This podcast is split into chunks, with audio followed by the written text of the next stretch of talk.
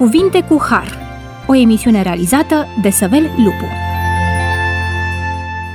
Bun venit la emisiunea Cuvinte cu Har! Mă bucur să fim din nou împreună și să continuăm să discutăm despre porunca a doua din Decalog. Respectarea sau nerespectarea tuturor celor 10 porunci demonstrează ascultare sau neascultare față de Creatorul Divin. Pentru că omul este creatura sa, Creatorului, nu-i place să împartă slava sa cu nicio altă ființă. După formularea din porunca a doua din Decalog, Dumnezeu este gelos atunci când închinarea noastră este îndreptată în altă parte decât spre El. Ba mai mult, porunca a doua stipulează clar faptul că nelegiuirea este pedepsită de Dumnezeu până la al treilea sau al patrulea neam. De asemenea, porunca a doua ne asigură de protecția lui Dumnezeu și de îndurarea sa atunci când omul rămâne credincios. Îndurarea lui Dumnezeu ține mii de neamuri. Despre toate acestea vom discuta astăzi la emisiunea Cuvinte cu Har, împreună cu pastor Rașcu Florin. Bun venit! Bine v-am găsit! Am început de mai mult timp, în cadrul acestei emisiuni, să vorbim despre decalog, despre cele 10 porunci. Continuăm astăzi, deci, să vorbim despre porunca a doua.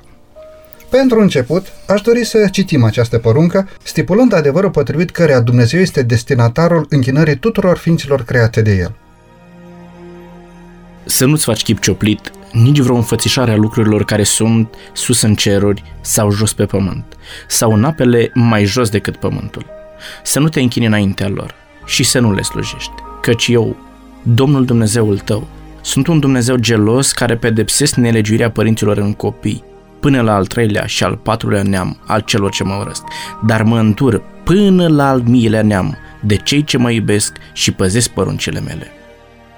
Plecând de la această poruncă divină și de la textul din Isaia, capitolul 42, versetul 8, unde ne este spus Eu sunt Domnul, acesta este numele meu și slava mea nu voi da altuia, nici cinstea mea idolilor.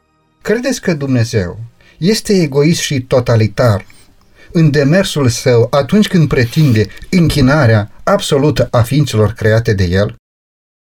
Bine, ați amintit doi termeni care ar putea fi puși în relație cu Dumnezeu atunci când El ne cere într-un mod absolut închinare, și anume egoism și totalitar. Haideți să vedem ce înseamnă lucrul acesta și dacă felul în care Scriptura ne-l descoperă pe Dumnezeu îl poate încadra în termenii aceștia. Ce înseamnă egoism? Poate fi Dumnezeu egoist sau poate fi Dumnezeu totalitar? Egoism înseamnă acea atitudine exagerată, preocupare pentru interesele personale și de nesocotire a intereselor altora. Uitați-vă ce spune Scriptura despre Dumnezeu atunci când vorbește despre interese. Și e exemplul cel mai concludent sau versetul cel mai concludent care vorbește despre Dumnezeu în direcția aceasta se găsește în Ioan capitolul 3, versetul 16, care spune Fiindcă atât de mult a iubit Dumnezeu lumea, încât a dat pe singurul lui Fiu, ca oricine crede în El, să nu piară, ci să aibă viața veșnică. Ei bine, un Dumnezeu care își dă propriul lui Fiu, un Dumnezeu care se jertfește pentru binele oamenilor, sub nicio formă nu poate fi numit un Dumnezeu egoist. Mai mult decât atât, Roman capitolul 5, versetul 8 spune Dumnezeu și-a dat viața pentru noi pe timpul când noi eram păcătoși, pe, pe, timp, când? pe când noi eram, eram vrăjmași păcătoși. lui Dumnezeu. Exact, Ei bine, nu poți să consideri un astfel de Dumnezeu care își dă viața din dragoste, nu-l poți numi egoist sub nicio formă. Ei bine, haideți să vedem dacă este totalitar sau nu. Ce înseamnă totalitar? Totalitar înseamnă cel care reprimă tot ce este democratic, instaurând dictatura, caracterizat prin teroare și violență. Atunci când vorbește despre libertatea de alegere, găsim un text în Sfânta Scriptură, în Eclesiast capitolul 11, versetul 9, care spune așa Bucură-te tinere în tinerețea ta, fii cu inima veselă cât ești tânăr, umblă pe căi alese de inima ta și plăcute ochilor tăi, dar să știi că pentru toate acestea te va chema Dumnezeu la judecată. Vedeți aici vreo atitudine de totalitarism în ceea ce ne spune Dumnezeu? Nici pe departe, eu văd aici o libertate de plină pe care Dumnezeu o dă creaturilor sale. Atât timp cât ești în viața aceasta, poți să faci ce vrei tu. Te poți, îți poți ghida viața după propria ta voință, iar alegerile tale să constituie traseul vieții tale. Dar, în același timp, Dumnezeu nu este nici indolent față de alegerile pe care le faci. Nici nu te lasă neinformat, ci spune, poți să alegi orice, dar să știi că există un moment în care vei da socoteală pentru lucrurile acestea. Nu este vorba despre totalitar, ci mai degrabă. Uh, răspunsul la întrebarea dumneavoastră se regăsește în cartea lui Ieremia, versetul, capitolul 31, versetul 3, în care spune așa, Domnul mi se arată de departe. Te iubesc cu o iubire veșnică, de aceea îți păstrez bunătatea mea. Aici putem înțelege de ce Dumnezeu ne vrea cu totul pentru El. De ce Dumnezeu cere închinare doar pentru El. În momentul în care vorbim despre dragoste adevărată, dragostea adevărată nu te împarte cu nimeni, ci dorește totul numai pentru El. A doua parte a poruncii ne face să înțelegem mai bine interdicția aceasta din prima parte și să putem înțelege că singurul motiv al acestei interdicții este dragostea. În momentul în care Dumnezeu își dorește închinarea exclusiv pentru el sau așteaptă din partea ființelor create o închinare care să fie adresată în mod personal și direct, nemijlocit de intercesori umani, Dumnezeu se obligă să fie răscumpărătorul omului. Ori acest lucru a fost demonstrat în istoria mântuirii noastre prin faptul că Domnul Hristos a venit și a trăit aici pe pământ cu noi într-o viață asemănătoare cu a noastră. Vă mulțumesc tare mult de afirmația pe care ați făcut-o și anume atunci când Dumnezeu își dorește închinare într-un mod exclusiv pentru el, automat se obligă să devină și răscumpărătorul celui care îi oferă închinare. Ei bine, uitați-vă în istoria tuturor religiilor. Uitați-vă în istoria tuturor popoarelor. Nu veți vedea un alt zeu. Nu veți vedea un alt Dumnezeu care să își asume rolul acesta de răscumpărător. Dar cu toate acestea, sunt atât de mulți zei care își arogă dreptul de a primi închinare din partea omului. Dumnezeu nu doar că uh, se obligă să devină răscumpărător, ci și împlinește lucrul acesta. Devine singurul răscumpărător pentru om. În nimeni altul nu este mântuire, spune Scriptura, decât în Isus Hristos. De aceea este singurul care merită închinare. Vedeți, închinarea adresată lui Dumnezeu nu este ca un act de îmbunare a lui Dumnezeu după cum apare în majoritatea filozofiilor păgâine. Omul se aducă un act de onoare la adresa lui Dumnezeu pentru a îmbuna divinitatea spre a fi ajutat. Dumnezeu primește închinare și în același timp se obligă să ofere dragoste, să ofere protecție, să ofere iubire pentru a salva omul păcătos.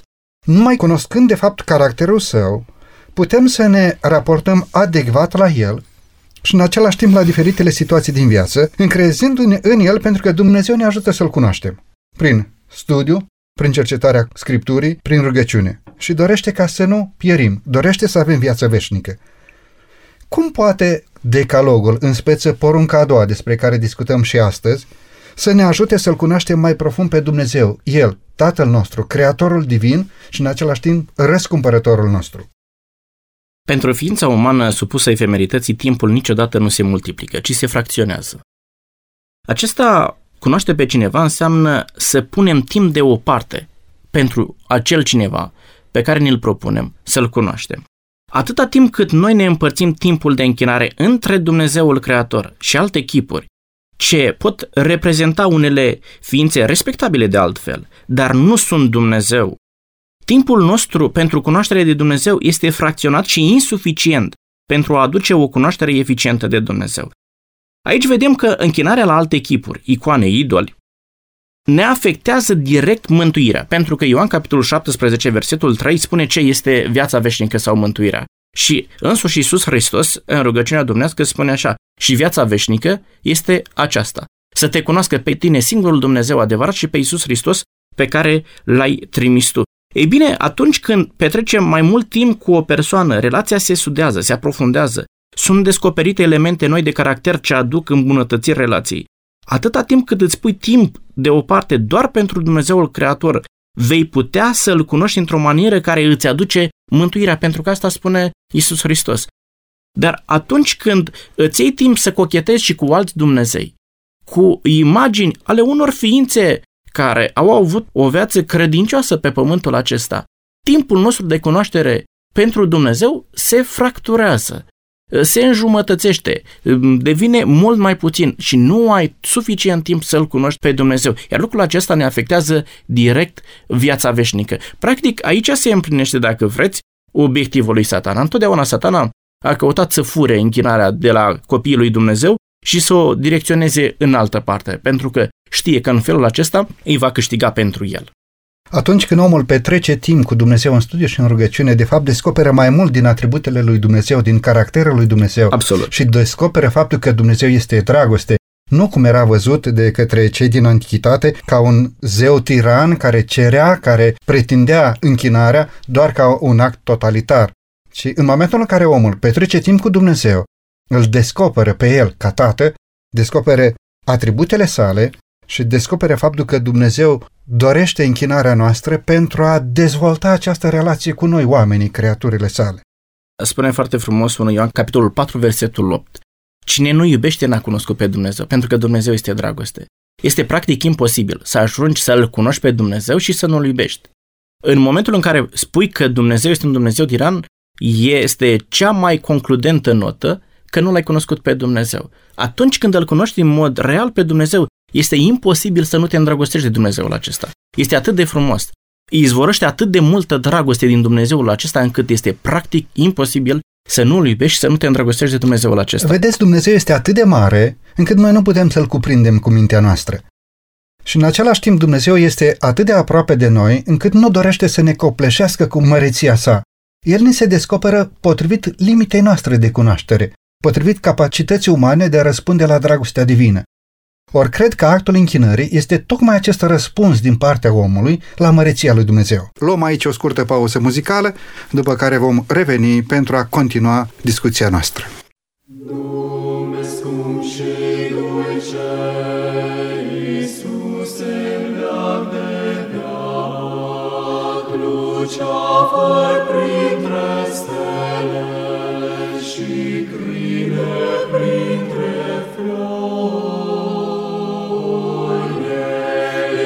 Celui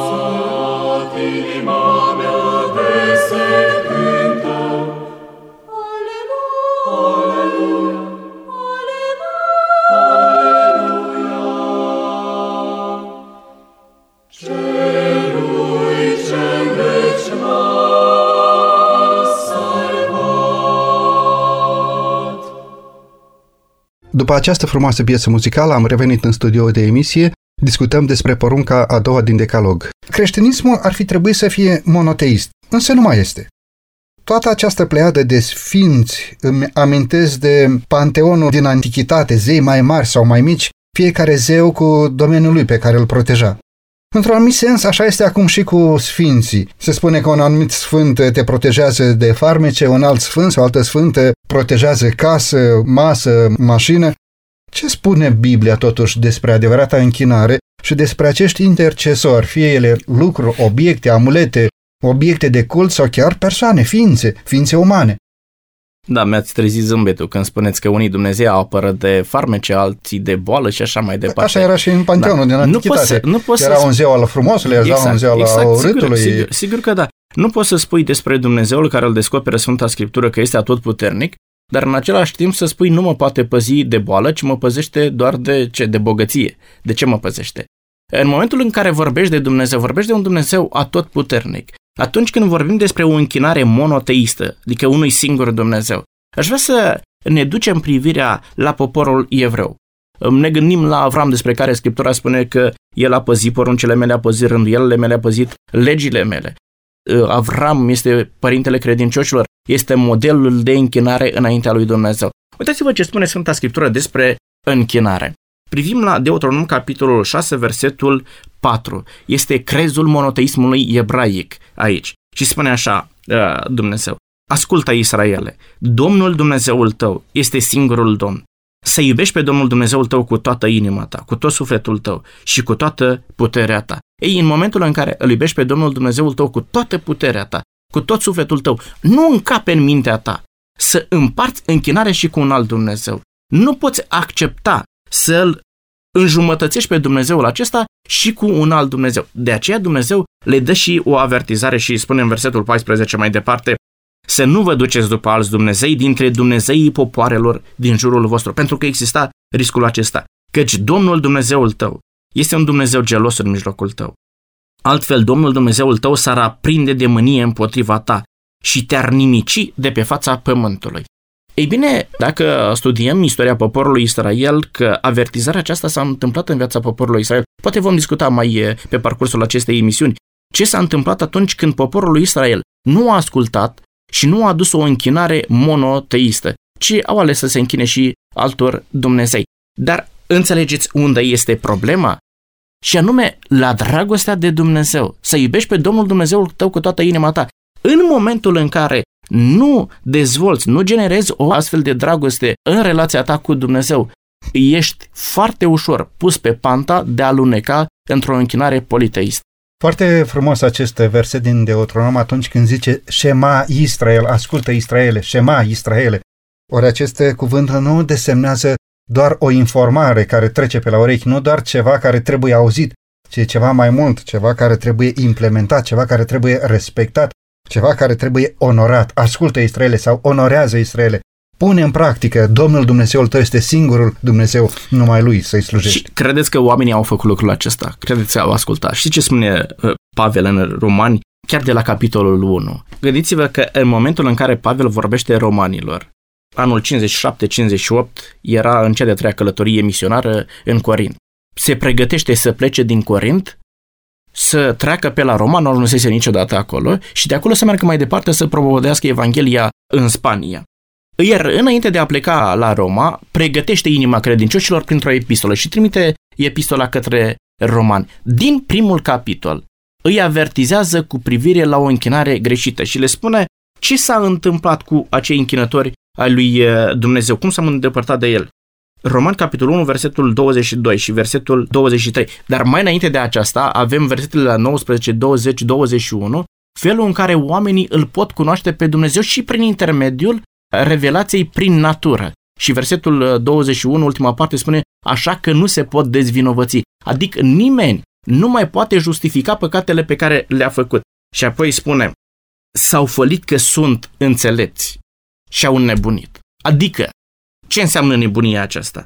Și au schimbat slava Dumnezeului nemuritor într-o icoană care seamănă cu omul muritor, păsări dobitoace cu patru picioare tăritoare și așa mai departe. Este o nebunie în accepțiunea lui Dumnezeu să schimbi imaginea lui Dumnezeu, imaginea cum este descoperită în Sfânta Scriptură, cu unei icoane, să schimbi închinarea sau direcția de închinare de la Dumnezeu, uh, să o schimbi într-o altă direcție la o imagine a unei ființe efemere, trecătoare Rașcu, credeți că, credeți că oamenii aceștia chiar au respins pe Dumnezeu și au ales să se închine creaturi în loc de creator, să se închine, cum zice versetul, la păsări, la dobitoace, la târătoare, sau au alunecat, au fost băcăliți într-un anumit sens să ajungă acolo? Credeți că omul alege deliberat să se închine la altceva? Mai este drept că la un moment dat fiecare acțiune a noastră este produsul educației pe care am primit-o. Și este drept că se face o educație religioasă în sensul acesta și mai mult decât atât cunoaștem războiul dintre iconoclași și iconoduli, în momentul în care icoanele au trebuit să fie introduse în biserica primară, în biserica apostolică și timp de 8 secole. A fost lupta aceasta, să primească sau nu să primească. A fost o perioadă când au fost icoanele scoase din biserică, apoi au fost aduse înapoi și așa mai departe. Ei bine, se pare că educația aceasta a icoanelor, în cele din urmă, a avut succes. Oamenii sunt educați astăzi să se închine la o anumită icoană pentru că imaginea acelei icoane iar aduce cumva mai aproape de Dumnezeu. La un moment dat, unii oameni nu reușesc să-L descopere pe Dumnezeu pentru că nu își propun să-L descopere din Sfânta Scriptură, ci își fac propriul lor Dumnezeu. Vă aduceți aminte când Moise era pe munte. Întârzia să se întoarcă Moise de pe munte și atunci poporul Israel ce zice? Ne-a părăsit Dumnezeul acesta, hai să ne facem noi un Dumnezeu căruia să ne închinăm. Atât de mult, atât de mare este dorința aceasta a omului să-i se închine lui Dumnezeu, încât dacă nu reușește să-L descopere pe Dumnezeu, își inventează un Dumnezeu. Asta a făcut poporul Israel, asta fac oamenii care refuză să descopere pe Dumnezeu din Sfânta Scriptură, își creează propriul lui Dumnezeu și își îl creează după imaginea pe care le primesc. Ei bine, în cadrul emisiunii de astăzi, în cadrul discuției noastre despre porunca a doua, vorbim despre orice ce ar putea să devină un Dumnezeu sau un zeu în viața omului. Vedem că porunca ne zice foarte clar că Dumnezeu este un Dumnezeu gelos atunci când închinarea este adresată aluiva decât lui ca și creator. Credeți că această gelozie este un atribut pozitiv al lui Dumnezeu? În definitiv, este gelozia un atribut a divinității? Cum poate fi gelozia un atribut pozitiv? Bine, acum vreau să plec de la un principiu, ce anume, gelos se autointitulează Dumnezeu. Nici eu, nici dumneavoastră n-am dat atributul acesta lui Dumnezeu. El spune, eu sunt un Dumnezeu gelos. Și atâta timp cât atributul acesta este pus în dreptul lui Dumnezeu, nu poate fi decât pozitiv. Pentru că Dumnezeu nu poate, spune Habacu capitolul 1, versetul 13, ochii tăi sunt atât de curați încât nu pot să vadă nelegiuirea. Nu există nimic rău în Dumnezeu. Nu ar putea exista un atribut rău care să-L definească pe Dumnezeu. În schimb, ce se întâmplă? Unii oameni văd gelozia ca un atribut negativ. De ce? Pentru că sunt acei oameni care ar vrea ca partenerul lor de viață să nu fie gelos, ci să aibă libertatea să-l înșele ori de câte ori au ei uh, dorința să facă lucrul acesta. În schimb, indiferent de contextul în care vorbim despre gelozie, nu o veți găsi independent de iubire. Da? Nu poți să vorbești despre gelozie dacă nu există iubire. Întotdeauna când se vorbește de gelozie, va fi prezentă iubirea ca element generator al geloziei. De aceea gelozia este un atribut pozitiv. Gelozie devine un atribut negativ doar în optica celui care dorește să găsească posibilități de a-și înșela partenerul. Iar Dumnezeu spune, eu sunt gelos, nu mă înșela.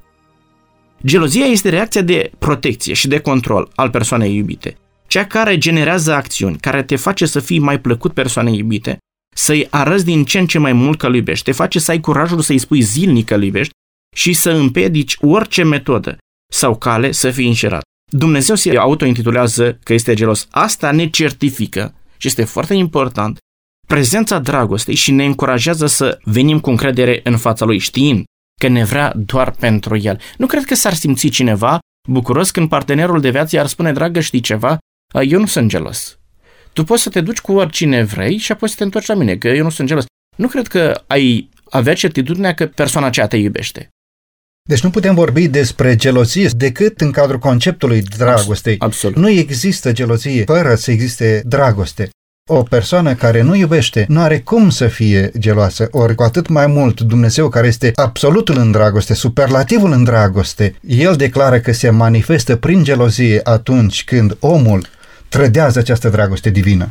Gelozia uneori este văzută ca un atribut negativ datorită reacțiilor la uh, gelozie. Sunt foarte mulți oameni care reacționează violent atunci când sunt geloși, doar pentru a-și uh, proteja proprietatea. Dumnezeu nu face lucrul acesta, este ceea ce vă citeam mai devreme, Elesiastul, capitolul 11, versetul 9. Și spune, bucură-te, fii cu inima veselă, alege tot ce vrei tu, dar te conștientizează că există un timp când poți să pierzi tot ce ai.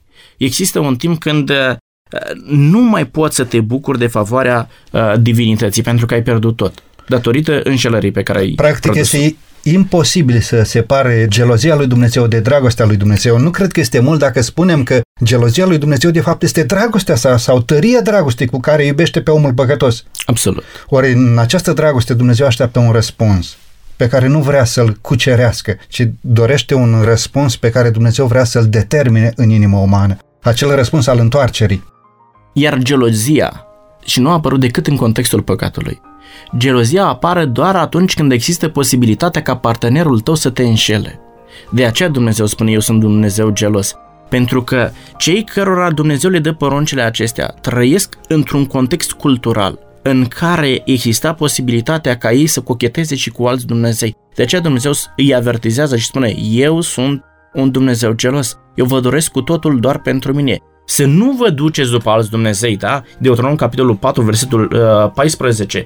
Dintre Dumnezeii popoarelor din jurul vostru, căci Domnul Dumnezeul tău este un Dumnezeu gelos în mijlocul tău. Altfel, Domnul Dumnezeul tău s-ar aprinde de mânie împotriva ta și te-ar nimici de pe fața pământului.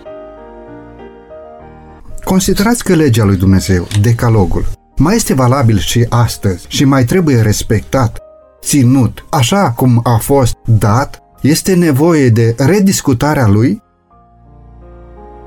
Pavel spune așa.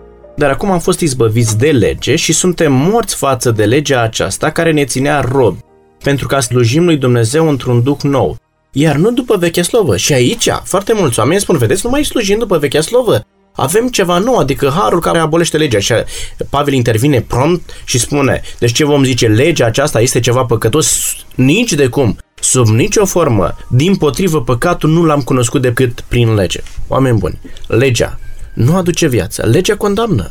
Legea condamnă păcatul pe care l-ai făcut și îți dă posibilitatea să te debarasezi de păcatul pe care l-ai făcut. Nu poți să spui că prin păzirea legii trebuie să scapi de consecința păcatului și sub nicio formă, ci legea te ajută să scapi de a mai face păcatul respectiv. Mai departe, Pavel spune așa, așa că legea negreșită este sfântă și porunca este sfântă, dreaptă și bună. Prin faptul că eu nu mai reușesc să fac ceea ce vreau să fac și fac ceea ce nu vreau să fac, prin aceasta declar, mărturisesc că legea este bună. Adică legea este elementul din exterior care vine și mă ajută să scap de handicapul acesta al meu de a nu avea control asupra propriei mele veți. Am nevoie de o lege care să-mi spună tu nu mai ai voie să poftești, nu ai voie să mărturisești strâmb, nu ai voie să prea curvești, nu ai voie să ucizi și așa mai departe. Toată această lege a lui Dumnezeu mă ajută să mă debarasez de păcat care mă conduce la moarte. Dacă avem legea și cuvântul lui Dumnezeu pe care dorim să-l împlinim în viața noastră, de ce totuși întâlnim la fiecare pas amprenta blestemului pe acest pământ? Legea conștientizează că trăim într-o stare de păcat. Legea nu face să dispară consecințele păcatului, ci legea condamnă păcatul și ne conștientizează de consecințele păcatului. Cel ce ne scapă de consecința păcatului, care este moartea, nu este altceva decât moartea lui Isus Hristos. Porunca a doua ne pune în față în față și cu această declarație din partea lui Dumnezeu, pedepsesc nelegiuirea părinților în copii până al treilea și al patrulea neam. Pedepsește Dumnezeu copiii datorită faptului că părinții au păcătuit? Nu, sub nicio formă. Ezechiel, capitolul 18, versetul 20, spune Dumnezeu nu pedepsește nelegiuirea părinților în copii. Și atunci da? cum înțelegem în copilul nu. nu, este foarte clar. Este foarte clar. Și anume, e vorba de consecințele păcatului. Să presupunem că soția mea este fumătoare de mic copil și ajunge să fie însărcinată, continuă să fumeze în timpul sarcinii. Copilul meu va ieși un copil sănătos? Sub nicio formă. Da, probabil că va Și acum eu vă întreb, tare, vă, vă întreb eu pe dumneavoastră, soții. cu ce anume a greșit copilul acela să se nască bolnav? Păi nu știu dacă a greșit copilul. Probabil Înțelege? că este, consecința, este în altă parte. Este consecința păcatului mamei. copiii vor suporta consecințele păcatelor părinților lor. Dar nu înțeleg de ce la un moment dat m-ar deranja pe mine atât de mult că pedeapsa pentru păcat vine până la al treilea și al patrulea neam în momentul în care Dumnezeu îmi spune, dar mă îndur până la al miilea neam și probabil nici măcar nu știu să număr până la al miilea neam și nu știu dacă este cineva care să-ți fi cunoscut uh, descendenții până la al miilea neam. Dar nimeni nu-și pune întrebarea aceasta, cum de Dumnezeu se îndură de mine până la Expres, al miilea da, neam. Expresia de acolo poate fi da? interpretată și mii de neamuri pentru cei ce mă iubesc și păzesc poruncile mele. Sigur că da, și chiar și aici se poate spune că educația creștină, educația religioasă, o educație sănătoasă, se poate transmite în comportament din generație în generație, atâta timp cât eu îmi cresc copilul în frică de Dumnezeu. Voi avea un copil ascultător, voi avea un copil cu minte, voi avea un copil care să îi fie credincios lui Dumnezeu, în funcție de educația pe care eu dă părintele ascultător de Dumnezeu. Am mai vrut să clarificăm un pic acest concept, deoarece se aude de foarte multe ori prin popor spunându-se mă tem de Dumnezeu ca să nu-mi bată copiii.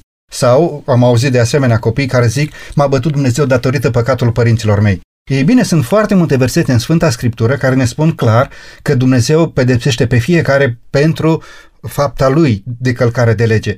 Însă consecințele, exact cum spune porunca a doua, s-ar putea să fie purtate de urmași și de urmașii urmașilor. Poate aceia care sunt părinți înțeleg a, o frântură din ceea ce înseamnă caracterul lui Dumnezeu. Nu cred că există vreun părinte care să aștepte la colț, să vadă că propriul lui copil a greșit și apoi să îl pedepsească. Nu acesta este Dumnezeu, este o imagine greșită despre Dumnezeu. În schimb, este consecința naturală a păcatului.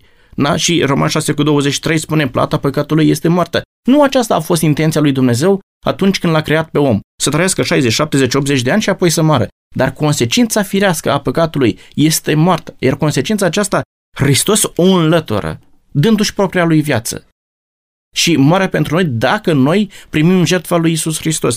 Nu este Dumnezeu cel care ne urmărește să ne pedepsească, dar atunci când omul păcătuiește, consecința păcatului se răsfrânge asupra lui, asupra copiilor, asupra nepăților și așa mai departe. Domnul pastor, se poate practica o închinare, poate fi închinarea doar interiorizată fără să fie exteriorizată? Avem în Sfânta Scriptură un exemplu în care cei trei tineri care au fost luați robi în Babilon au fost puși față în față la un moment dat cu închinarea înaintea chipului cioplit. Ei bine, ei au refuzat cu totul să se plece înaintea acestui chip. Se închinau înaintea Creatorului și au rămas credincioși în acest act al închinării. Ei bine, acești oameni, ar putea spune cineva, puteau ca în inima lor să rămână credincioși față de Dumnezeu și în același timp, pentru a nu suporta pedeapsa regelui, să se plece așa doar puțin în fața chipului. Poate exista o separare între actul de cult exterior și închinarea interioară sau cele două merg mână în mână?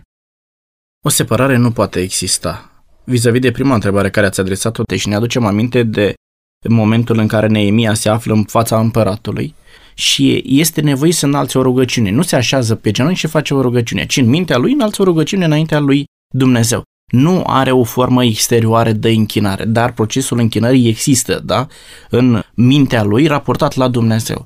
Dacă îmi dați exemplu celor trei tineri, Shadrach, Meshach și Abednego, lucrurile sunt uh, cu totul și cu totul diferite. Nu poți să spui, uh, spre exemplu, poate un bărbat să-și iubească soția cu adevărat în timp ce de ziua îndrăgostiților iese în oraș cu o altă femeie. Și în timp ce flirtează cu ea la masă, în inima lui săracul o iubește pe propria soție și se gândește numai la ea. Poate exista așa ceva? Sub nicio formă uh, nu putem să vorbim de, despre lucrul acesta.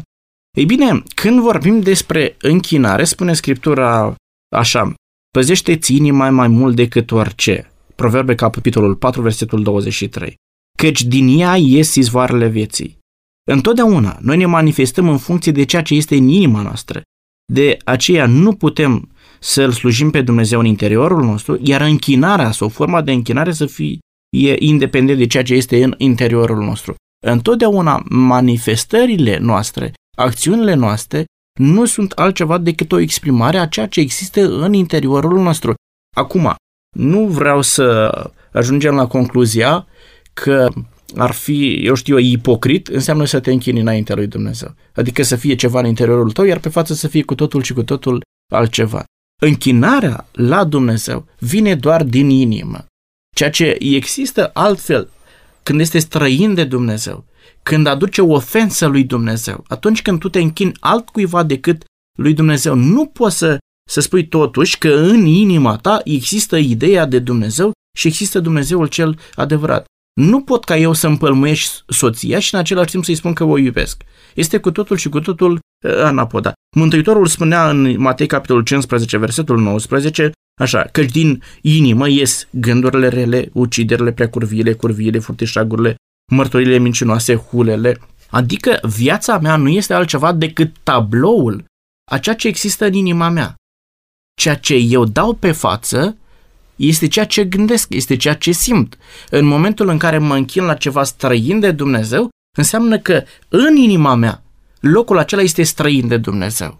Probabil că nu era nicio problemă dacă Shadrach, Meșach și Abednego se închinau în inima lor înaintea lui Dumnezeu în timp ce vedeau de treburile împăratului. Dar în momentul în care ei se aflau în fața chipului și se plecau înaintea acestui chip, e clar că deveneau idolatri. Era ceva care stătea în locul lui Dumnezeu. Tinerii aceștia îl cunoșteau foarte bine pe Dumnezeu. Asta îi și face remarcați pe paginile Sfintelor Scripturi.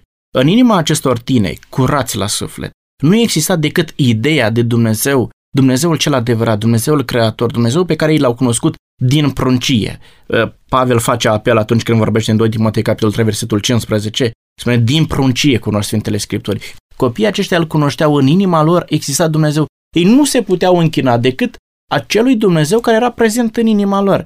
Ei nu puteau să aducă închinare în fața chipului și în același timp să spună nu, în inima noastră este Dumnezeul nostru din Israel. Vedeți că totuși ei erau israeliți. Ei cunoșteau pe Dumnezeu și știau că Dumnezeul cerului și al pământului, creatorul celor văzute și nevăzute, este monoteist. Nu acceptă o închinare politeistă. Cunoșteau pe acest Dumnezeu al cerului și al pământului și respectau ca și un Dumnezeu adevărat. În momentul în care ei s-ar fi plecat în fața chipului era o înșelare a acelui Dumnezeu. Nu doar o înșelare a Era o trădare a acelui Dumnezeu. O înșelare și pentru ei. Sigur că ei da. pe sine se înșelau față de credința lor. Se ridică o întrebare. Poate Dumnezeu primi o închinare mijlocită de intercesori? Am mai discutat despre acest lucru și în emisiunea de data trecută, dar aș dori să reluăm anumite puncte din discuție deoarece în zile de astăzi se practică pe scară largă închinare mijlocită de tot felul de mijlocitori, intercesori, fie lucruri, fie obiecte, fie ființe sau chiar ființe umane. Poate primi Dumnezeu astfel de închinare? Este poruncită de Dumnezeu o astfel de închinare? Sunt foarte mulți oameni care atunci când privesc la o icoană, la o imagine, spun așa, aceasta este calea care mă conduce cu gândul la Dumnezeu. Uitându-mă la imaginea aceasta, reușesc să ajung cu gândul la Dumnezeu. Uitați-vă ce spune Sfânta Scriptură în Ioan capitolul 14, versetul 6. Mântuitorul Iisus Hristos spune așa, Eu sunt calea, adevărul și viața. Nimeni nu vine la Tatăl și vorbește într-un mod foarte exclusivist, decât prin mine. Singurul care constituie calea de a se ajunge la Dumnezeu, dacă vreți singurul intermediar între om și Dumnezeu, nu este decât Isus Hristos. În momentul în care acceptăm intermediar în închinarea noastră cel care este eliminat din actul închinării, știți cine este? Mântuitorul Iisus Hristos. Noi nu putem să dăm la o parte pe Iisus Hristos și să alegem un alt mijlocitor. Știți de ce? Pentru că Scriptura spune în 1 Timotei, capitolul 2, versetul 5, că este un singur Dumnezeu și un singur mijlocitor între Dumnezeu și oameni. Omul, Iisus Hristos, nu încape loc și de altcineva. Da, dar cei care practică o astfel de închinare spun că obiectele respective, lucrurile respective, ilustrează în fața închinătorului ceea ce este sacru, ceea ce este divin, ceea ce este pus deoparte. Prin tabloul respectiv, de fapt, eu îl văd pe Dumnezeu și învăț despre Dumnezeu. Da, atunci când vorbim despre a te închina acelui Dumnezeu fără să-L cunoști prin intermediul informației, spune capitolul 2 din Romani, versetul 14. Neamurile măcar că nu au o lege, fac din fire lucrurile lege. Și de ce? Pentru că Dumnezeu se descopere și prin conștiința umană. Deci dacă vrei să te închini într-un mod real lui Dumnezeu și nu poți să citești, Dumnezeu se descopere și prin conștiința ta și te închini lui Dumnezeu. Nu ai nevoie de o icoană făcut de mână omenească. Haideți ca să înțelegem un lucru. După ce Dumnezeu mă informează pentru ceea ce trebuie să fac și eu continui să păcătuiesc într-un mod deliberat, ce anume mai poate aduce mie iertare? Și ce anume? Doar sângele lui Isus Hristos. Ca eu să pot primi iertare pentru păcatele mele, Isus Hristos preia rugăciunea mea, o aduce înaintea Tatălui și spune, Tată, și pentru el a curs sângele meu. Și acum vreau să vă întreb și ascultătorii noștri să înțeleagă. Există un alt Dumnezeu care să-și fi vărsat sângele pentru păcatele mele? Există o altă imagine, există o icoană, există o altă ființă din universul acesta care să-și fi vărsat sângele, să-și fi dat viața pentru păcatele mele? Nu există nimeni decât singurul mijlocitor, omul Iisus Hristos, așa cum spune Pavel în 2 Timotei, capitolul uh, 5. Să luăm o scurtă pauză muzicală, după care vom reveni în studio.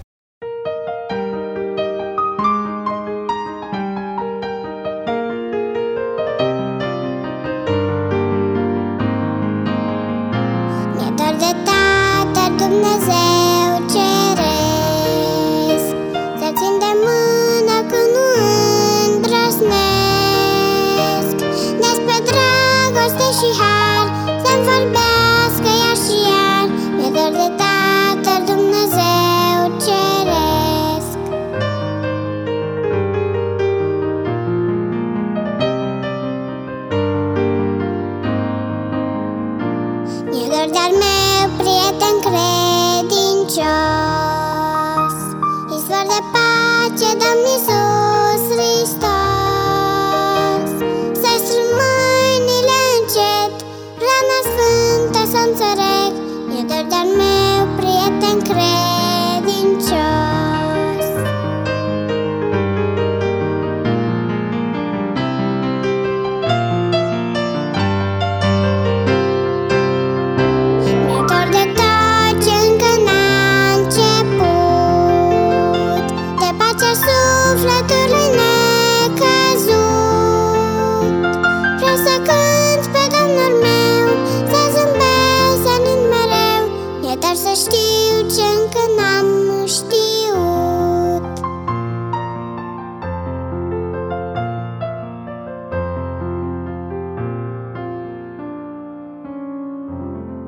Icoanele, statuietele, amuletele, eventual pot să ne învețe câte ceva despre Dumnezeu. Mă gândesc la faptul că templul din vechime era decorat cu chipuri de îngeri și heruvim și totuși astăzi foarte mulți oameni, putem spune chiar majoritatea, au fost învățați să se închine în acest fel. Care sunt metodele lui Dumnezeu de a pedepsi o astfel de închinare sau de a amenda, să punem așa între ghilimele, o închinare care nu este după voia lui? Nu putem spune la un moment dat că Dumnezeu își propune anumite metode de a pedepsi. Însă vreau să înțelegem un lucru și atunci când ne uităm la istoria poporului Israel, înțelegem lucrul acesta cel mai bine. Aduceți-vă aminte de poporul Israel în perioada judecătorilor. Atunci când studiem Cartea Judecătorilor, avem șapte cicluri de coborâre și de reabilitare a poporului Israel. În momentul în care poporul îl uita pe Dumnezeu și se închina altor Dumnezei, Dumnezeu își retrăgea protecția de la ei și popoarele din jur veneau și îi cotropeau. Aduceți-vă aminte de momentul în care vorbim de judecători capitolul 6, momentul în care Dumnezeu îl folosește pe Gedeon ca să-l pună judecător peste poporul Israel. Atunci când îl folosește pe acesta să izbăvească poporul, care este prima poruncă pe care îi dă Dumnezeu? Ce îi spune primul lucru pe care trebuie să-l facă Gedeon? Gedeon îi spune așa în judecători, capitolul 6, versetul 25. În acea noapte, Domnul i-a zis lui Gedeon, ia vițelul tatălui tău și un alt taur de șapte ani, dărâmă altarul lui Baal, care este al tatălui tău, și taie parul închinat al statei, care este deasupra. Primul lucru pe care ei trebuiau să-l facă să fie reabilitați era să scape de idoli. Ori de câte ori era se închinau. închinare acolo, sigur, sigur. că da, era o închinare falsă și ei trebuiau să scape de închinarea aceasta falsă.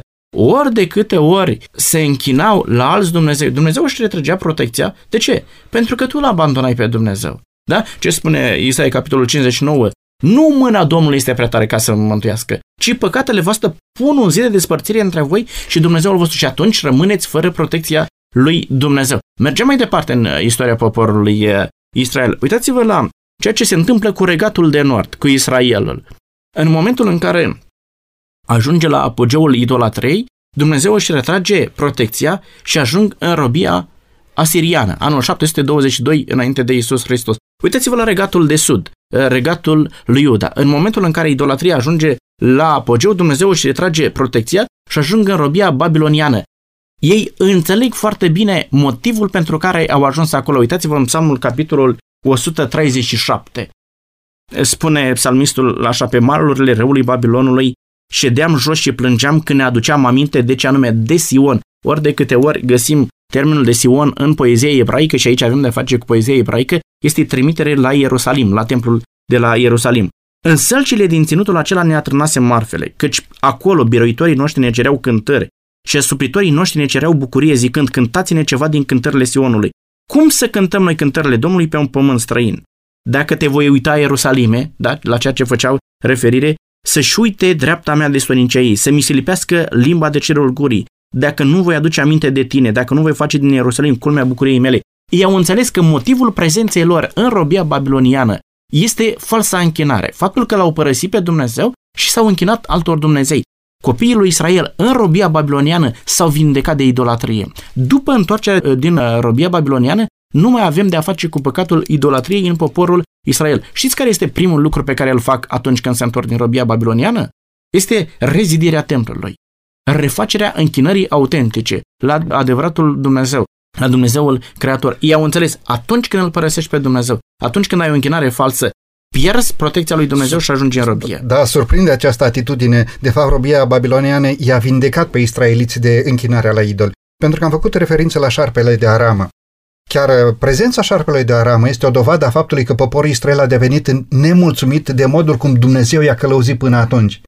În momentul în care Israelul spune, ni s-a scârbit sufletul de această hrană proastă, zice acolo, această hrană rea, și se referea la mana care o primise din partea lui Dumnezeu. În momentul în care israeliții au dat pe față nemulțumire față de mâna lui Dumnezeu, atunci acea mână care e o crotea de șerpi veninoși s-a retras un pic, iar șerpii au năvălit în tabără.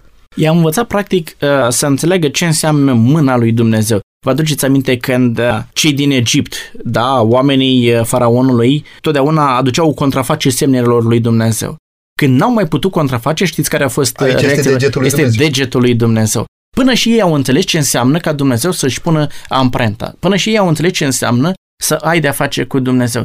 Toți aceia care l-au părăsit pe Dumnezeu, toți aceia care s-au împotrivit lui Dumnezeu, aceia care au părăsit închinarea lui Dumnezeu, au văzut ce înseamnă retragerea protecției lui Dumnezeu. Oare Dumnezeu a poruncit lui Moise să facă un șarpe de aramă și să-l pună în prăjină? Pentru că eliberarea urma să vină prin Iisus Hristos, Domnul nostru, care a venit într-o, a fost cu într-o, într-o, da, care a venit într-o fire asemănătoare a păcatului. Pentru că am întrebat despre pedeapsa lui Dumnezeu. Dumnezeu nu pedepsește, dar în momentul în care își retrage mâna, atunci e foarte posibil ca și șerpi ăștia mai modern să năvălească în tabără, fie în tabăra sufletului, fie în tabăra familiei, fie în tabăra bisericii. De aceea trebuie să avem mare grijă cu închinare, ce fel de închinare adresăm lui Dumnezeu și cum înțelegem să respectăm pe Dumnezeu nostru. Și aș vrea să completez cu un verset. Chiar dacă nu se întâmplă nimic aparent, nu poate fi desfințat cuvântul Scripturii care în Maleah, capitolul 3, versetul 18, ne spune foarte clar Veți vedea din nou atunci deosebirea dintre cel neprihănit și cel rău, dintre cel ce slujește lui Dumnezeu și cel ce nu slujește. Ei vor fi ai mei, zice Domnul oștirilor. Voi avea milă de ei cum are milă un om de fiul său care îi slujește. Chiar dacă apare nu se întâmplă nimic, asta nu înseamnă că mâna lui Dumnezeu este mai scurtă în ceea ce privește binecuvântarea, dar foarte posibil ca mâna lui Dumnezeu să se retragă și atunci retragerea mâinii lui Dumnezeu dă loc năvălirii popoarelor străine sau dă loc năvălirii șerpilor în tabără. Ne apropiem de sfârșitul acestei emisiuni și aș dori să mai discutăm un lucru și anume. Scriptura spune foarte clar în Isaia capitolul 46 de la 5 în continuare, Eu sunt Dumnezeu și nu este niciunul ca mine. În Vechiul Testament sunt nenumărate texte în care gelozia Domnului îl determină să distrugă pe necredincioșii din mijlocul poporului său. În Sfânta Scriptură nu este o acuză mai serioasă ca idolatria. Idolatria era cea mai profundă expresie a necredinței în Dumnezeu și din această cauză pedepsele erau capitale. Credeți că în ziua de astăzi oamenii nu pot să-și facă și idol modern? Pentru că am vorbit de icoană, am vorbit de statuiete, am vorbit de amulete, ce altceva ar mai putea să fie considerat idol în ziua de astăzi? Bine, atunci când vorbim despre oamenii din bisericile protestante, neoprotestante, care nu au icoane în bisericile pe care le frecventează, ei vor spune, ei bine, eu sunt păzit de pericolul idolatriei. Însă, vedeți, la un moment dat, sunt unii oameni care sunt atât de preocupați de binecuvântările pe care le primesc din partea lui Dumnezeu. Și mă refer aici la o mașină foarte bună. la o mașină scumpă. Parcă te doare inima atunci când vezi că mașina ta de 50.000 de euro este murdară de noroi. Uh, parcă ești dispus să renunți la orice când vezi că s-a zgâriat mașina și așa mai departe. Ei, aceștia pot deveni idoli moderni. În condițiile acestea putem să vedem că chiar și atunci când în biserică pe pereți nu ai idoli, îi poți avea în inima ta, îi poți avea în mintea ta. Aș dori ca pentru ultimele minute din emisiunea de astăzi să discutăm un pic despre binecuvântările lui Dumnezeu care vin asupra închinătorului umil. Ați putea să enumerați câteva binecuvântări care vin asupra închinătorului din respectul pe care aceasta îl aduce înaintea lui Dumnezeu, chiar în actul închinării? Spune acolo, mă îndur până la al miilea neam pentru tot ce, ce mă iubesc și păzesc poruncile mele. Cum putem înțelege îndurările lui Dumnezeu? În uh, Vechiul Testament, cea mai mare binecuvântare pe care o putea primi o familie era un copil pe care îl primești. Și, uh, în mod special, dacă era și de parte bărbătească, era cea mai mare bucurie. Ei bine, sunt atât de multe probleme astăzi care se întâmplă cu acești copii la naștere. Sunt copii care se nasc cu autism, sunt copii care se nasc cu sindrom Down sau cu alte maladii. Nu vă imaginați cât de mult contează ca în timpul sarcinii să te rogi la Dumnezeu pentru un copil sănătos. Îmi spunea la un moment dat cineva, Dom'le, eu nu sunt atât de înalt, însă o vecină am învățat soția mea așa, roagă-te lui Dumnezeu în timp ce ești însărcinată ca Dumnezeu să-ți dea un copil înalt. Și Dumnezeu mi-a dat un copil înalt. Foarte Ei, frumos. Cu atât mai mult când te rogi la Dumnezeu și ai o închinare autentică, să-ți dea un copil sănătos, Dumnezeu îți va da un copil sănătos. Uitați-vă la poporul Israel. Este, vreau să vă spun, fabulos să urmăriți istoria poporului Israel. Aduceți-vă aminte de momentul în care Dumnezeu binecuvântează pe israeliți și spune, tu vei fi cap și nu coadă. coadă. Este binecuvântarea lui Dumnezeu. Chiar dacă la un moment dat israeliții s-au retras, l-au abandonat pe Dumnezeu, binecuvântarea rămâne. Ceea ce oferă Dumnezeu niciodată nu mai uh, retrage înapoi. Sunt oameni capabili, oameni care conduc întotdeauna, oameni care întotdeauna sunt în frunte. Atunci când ne rugăm într-un mod real lui Dumnezeu, când ne rugăm Dumnezeului Creator, Dumnezeu poate să ofere sănătate, poate să ofere inteligență copiilor noștri și mai mult decât atât. Dumnezeu este acela care oferă și ascultarea, credincioșia. Nu este o durere mai mare decât să-ți vezi propriul tău copil că se depărtează de Dumnezeu, că apucă pe căi străine de educația pe care tu i-ai dat-o, este cea mai mare întristare și este cea mai mare binecuvântare care o poți avea, să-ți vezi copilul, lângă să-ți vezi nepoții, lângă, Dumnezeu, lângă tine, lângă Dumnezeu în biserică. Acestea sunt, uh, dacă vreți, efectele unei închinări autentice, unei închinări adevărate. Domnul Rașcu, mulțumesc tare mult pentru că astăzi ați fost alături de noi în această discuție fructuoasă, sper eu, despre porunca lui Dumnezeu, porunca a doua care reglementează închinarea. Am încercat în emisiunea de astăzi să clarificăm ce înseamnă conform poruncii a doua, idolatrie și pseudo-închinare. Am văzut de asemenea cum Dumnezeu dorește ca închinarea noastră să fie curată, sinceră și din toată inima, după regulile stabilite de El, ca și Creator al nostru. În Sfânta Scriptură, în Eclesiastul capitolul 12, versetul 13, înțeleptul spune Temete de Dumnezeu și păzește poruncile Lui. Aceasta este datoria oricărui om. Fără a asculta de poruncile lui Dumnezeu, niciun fel de închinare nu poate să fie după placul său. Să ne ajute Bunul Dumnezeu să-i aducem o închinare plăcută prin care să ne apropiem tot mai mult de El, pentru că El să ne poată binecuvânta pe noi și pe copiii noștri. Data viitoare vom discuta despre porunca a treia din Decalog. De la microfonul emisiunii Cuvinte cu Har Sever Lupuș și din regia tehnică Teodorescu Cătălin, vă mulțumesc că ați fost și astăzi alături de noi. Până data viitoare, numai bine! La revedere!